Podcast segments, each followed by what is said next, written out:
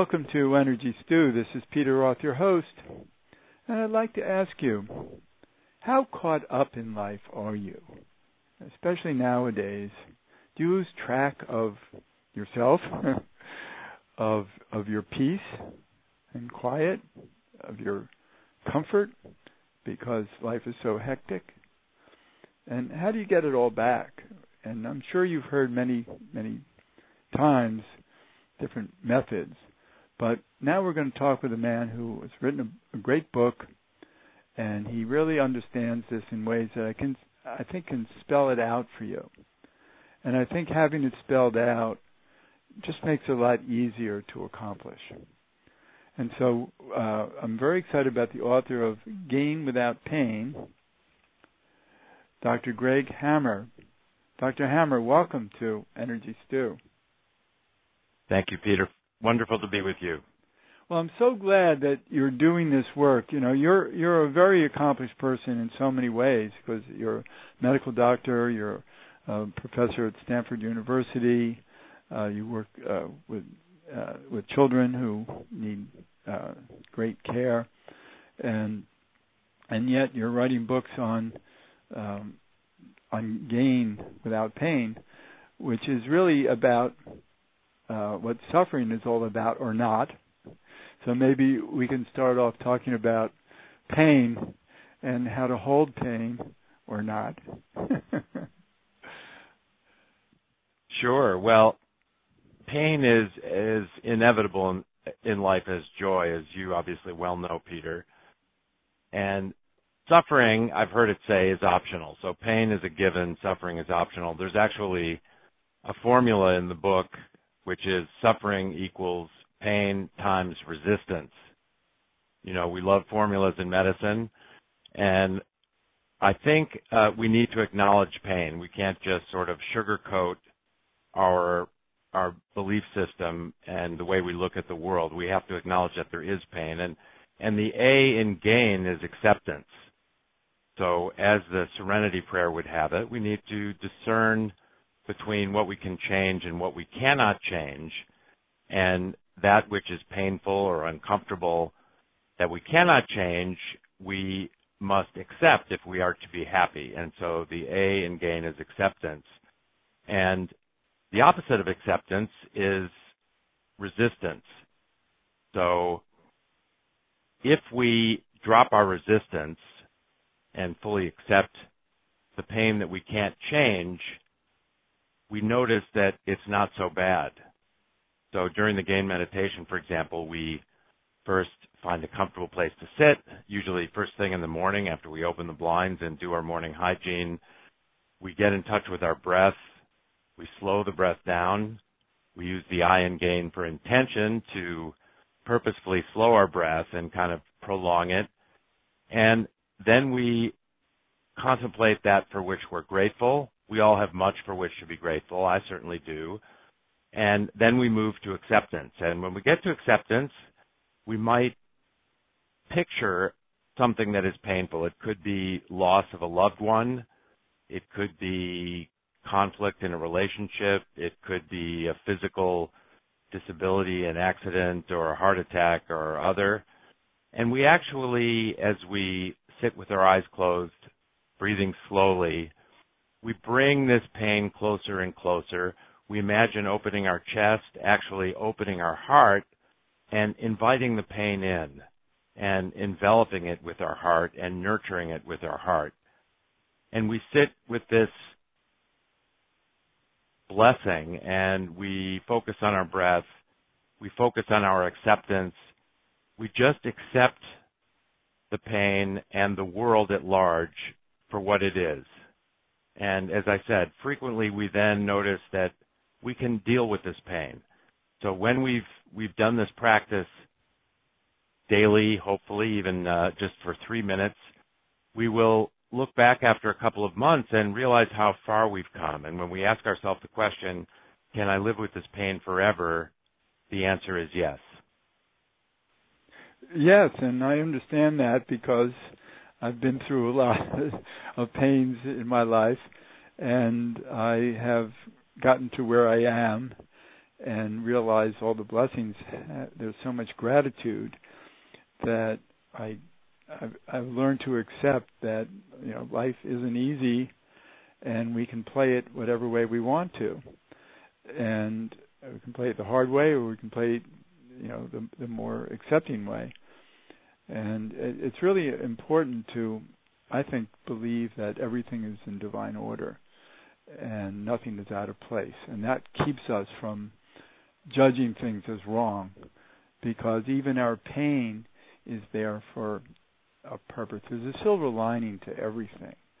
When I had my heart attack six years ago, it's been a blessing to have learned from it and to live with it in a way that gives me so much self compassion and and also compassion for others.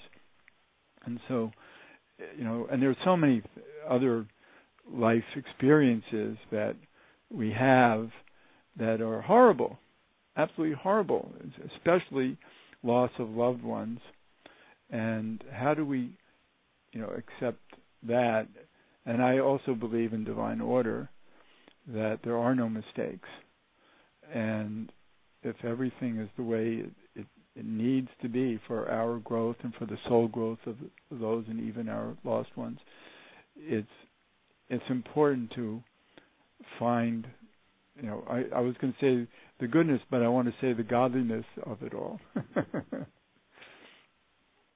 yeah, well, that's beautiful, Peter. I, I I also believe in a divine order. I don't necessarily use that phrase, but there are two ways to look at the world, if you will. One is what might be called the materialist model, and that is that we can understand the universe by breaking it down into its component parts, and that those component parts include the makeup of our brain, and our brain gives rise to consciousness. In other words, this is a thought up uh, phenomenon.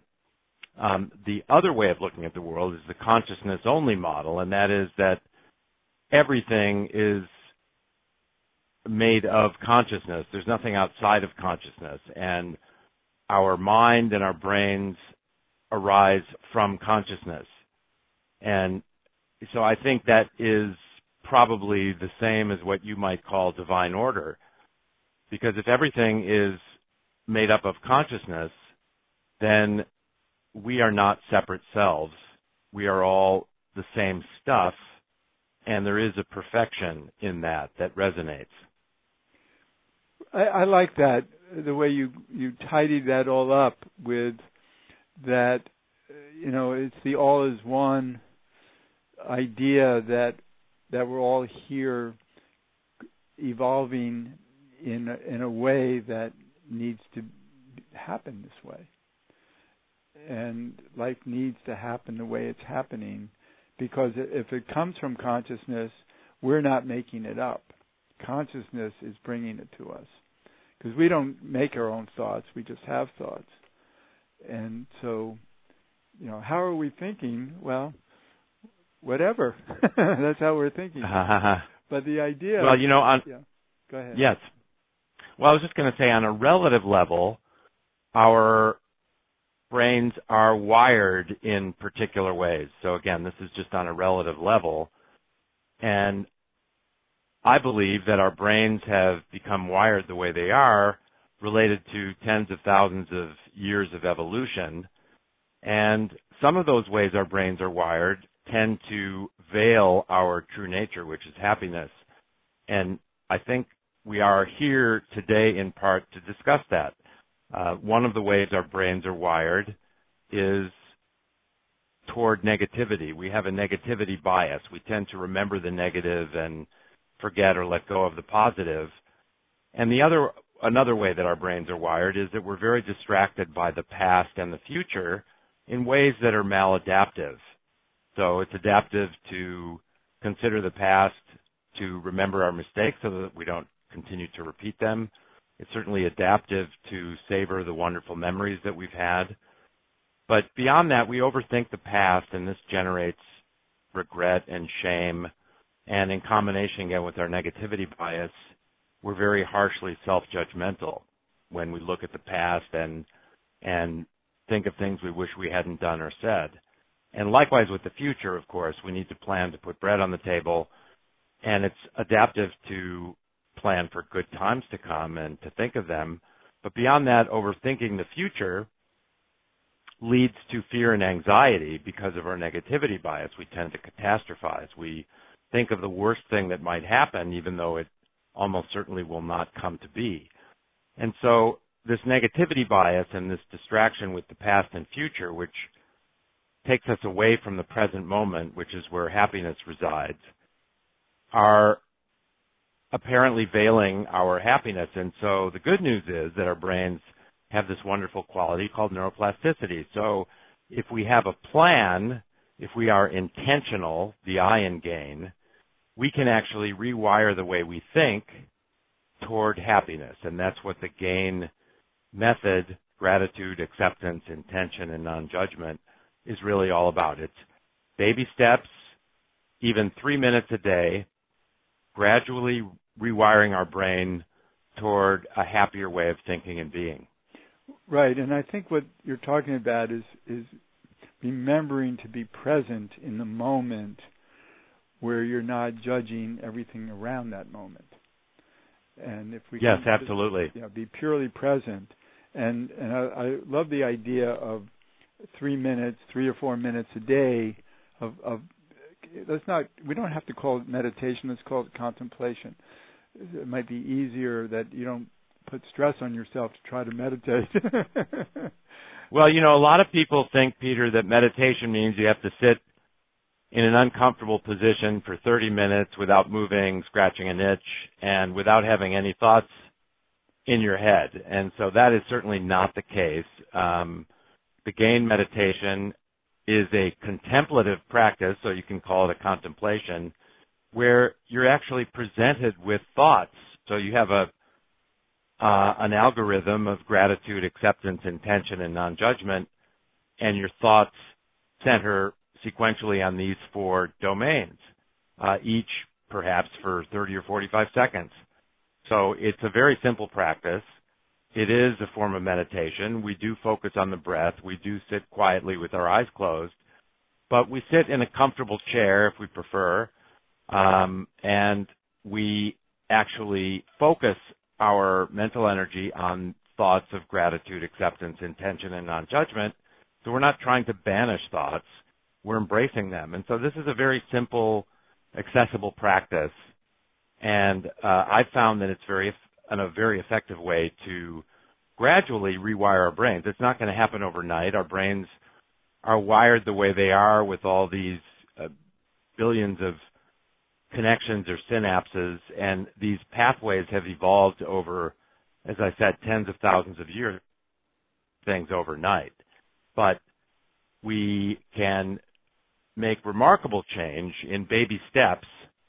And as I've said, you know, months after we begin the practice, we can look back and realize, oh, you know, when I'm being ungrateful, a little light bulb goes off and I'm brought back to my gratitude practice or I'm driving in my car and, and somebody kind of cuts me off and I start to make all these judgments and I realize uh, I just did my gain practice and contemplated non-judgment and then I have a little laugh to myself and drop the judgment. Things don't have to be good or bad. So just three minutes a day, baby steps, we gradually rewire our brains toward a, a happier way of thinking and being.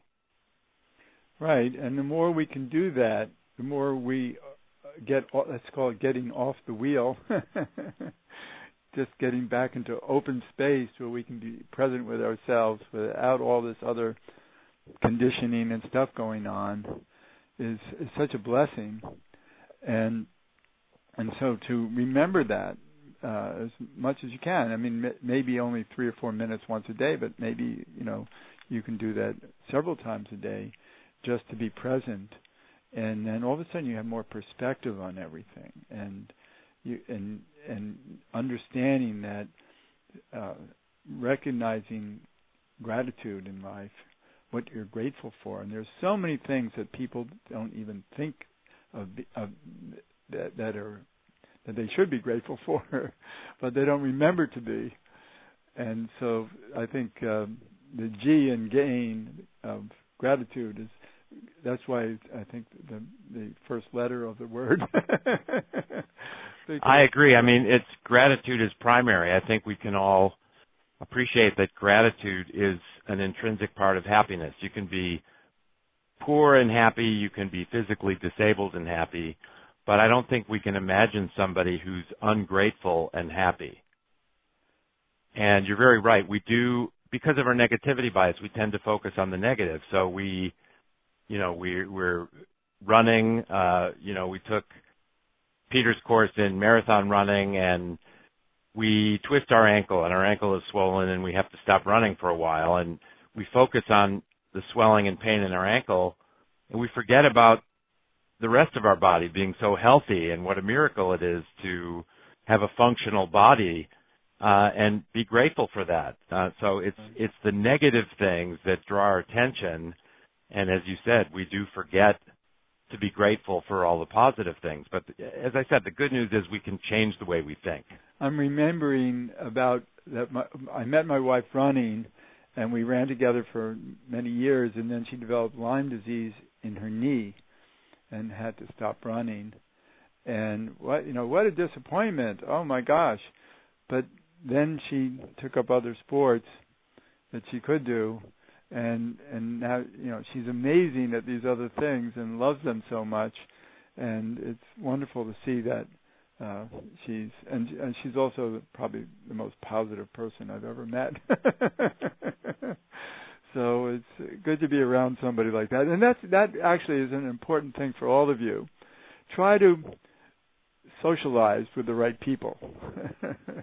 Who Absolutely. Bring, who bring you up rather than down and be clear about that. Really live a life where people are, you recognize the blessings of them, and and and are so happy to have them in your life.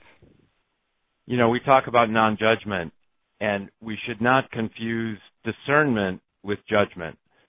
So we need to discern. So I have an hour to have a cup of coffee with a friend. Do I want to get together with this person who's very negative and judgmental, loves to gossip, or do I want to spend an hour with somebody who's positive and present and I always feel uplifted after getting together with them? I need to discern how I want to spend my time and with whom, but I don't need to judge the former individual as bad. So things don't have to be judged good or bad, but discernment is important and and I agree with you. We do have to being in community is extremely important, but we do have to discern and and focus on and, and have a plan for how we want to socialize. Right, and also to appreciate, have more room in our lives for ourselves to uh, not be perfect. to uh, you know, I, I'm a worrier. I've worried all my life, and, and my wife, who's so positive, says, I don't know how your life has worked out so beautifully all these years when you worry so much. Because according to what everybody says, all this worry should have brought you negativity. And it's like, no, I, I just, I, people, I, I do worry, but I worry because I think I'm, it's making me smart about things. so I, I don't mind that, and I do. I've had a very blessed life, and so I don't want people to think just because they have negative thoughts or, or negative, you know, ideas about things that they have to erase that. You just have to honor that that's a way for you to have better judgment and maybe learn from it. And so put perspective into it and be non-judgment non-judgmental about your judgments and, and absolutely. Yeah and and then from there it it takes the the the weight of it off.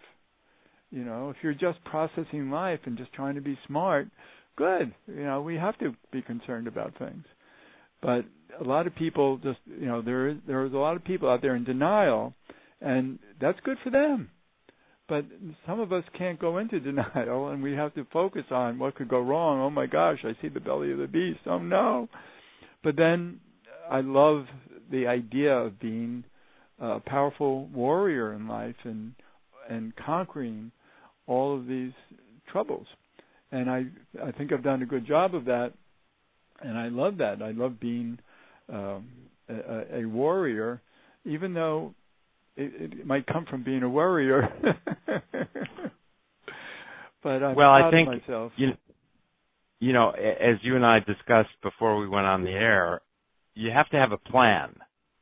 Because if you just dwell in our default mode, you're going to lapse into this negative, distracted way of being. And if we want to be happy, which is really all, I used to say 7 billion of us. I'm told it's now, it's 8 billion. So that's the one thing that all 8 billion of us want is just to be happy. And the thing about the gain practice is just three minutes a day of contemplating these four domains leads to light bulb moments during the rest of the day when we're we find ourselves being ungrateful or you said many people deny or are in denial and that's a form of resistance. And a light bulb goes off when we recognize that we're we're denying something important that uh, has a lesson for us. And if we practiced our gain meditation in the morning and we recognize that we're denying, a little light bulb goes off and we're we're directed back to opening our heart and being accepting. But maybe when there's we, a fear of struggle that puts us into denial. And so we're not maybe handling business the way we could because we're afraid of it. Yes, and I think the important thing is to recognize when we're acting out of fear and redirect ourselves back into being open-hearted and accepting. And again, I think we have to be intentional. I love Dr. Jon Kabat-Zinn's definition of mindfulness, which could well be a definition of happiness, and that is awareness or being aware of the present moment on purpose non-judgmentally. So just those three concepts of presence, on purpose, and non-judgmentally, I think are certainly within the gain realms. And I think those are just the three most important aspects of life and uh, happiness. We need to be present. Right. If you think of all the happiest times you've had, you're always present. You're walking through the forest, you're experiencing the sensation on the soles of your feet of the pine cones and the soft forest floor. You're looking up at the light filtering through the treetops, the beautiful canopy above. In those moments, you feel liberated. You, you have lost a sense of separation. You feel love. You feel gratitude. You're not worried about something you did or said yesterday or the list of things you have to do when you get home. And so happiness lives in the present moment. And to be more present, we have to have a plan. We have to be intentional because our brains are wired for us to be very distracted and not present. And finally, non-judgmentally, yes, we don't have to judge things as good or bad. In our gain practice, we might, when we get to the end, for non-judgment, think of an image of the Earth, one of these beautiful NASA images with the Earth apparently suspended in space, and recognize that the earth is neither good nor bad. The earth is just the planet that it is, and then it's only logical for us to think of ourselves the same way. We are neither good nor bad. We are just the person that we are, I am. And then we return to the breath and slowly open our eyes and we're ready to go out in the world. That's great. But I think of life as a paradox. And we can't solve the paradox. It's I think using the word irony is we can appreciate the irony of the paradox and be able to laugh at at how crazy life is and then come back to gain. And and so it's it's a wonderful experience when you don't take it so seriously uh, even though it's serious it doesn't it, the, the nature of seriousness is in our mind. I agree and so let's have a sense of humor. Let's let's not take ourselves or life itself too seriously. Right, and yeah, don't get let's not get as heavy about it as we need, you know, might feel we need to, and and so see things ironically. Oh my gosh, it's so ironic that this happened, and it's not. I'm not happy with it, but I accept it. And isn't it crazy? Ha ha ha. and if we can lighten up that way about things, I think we can get through it.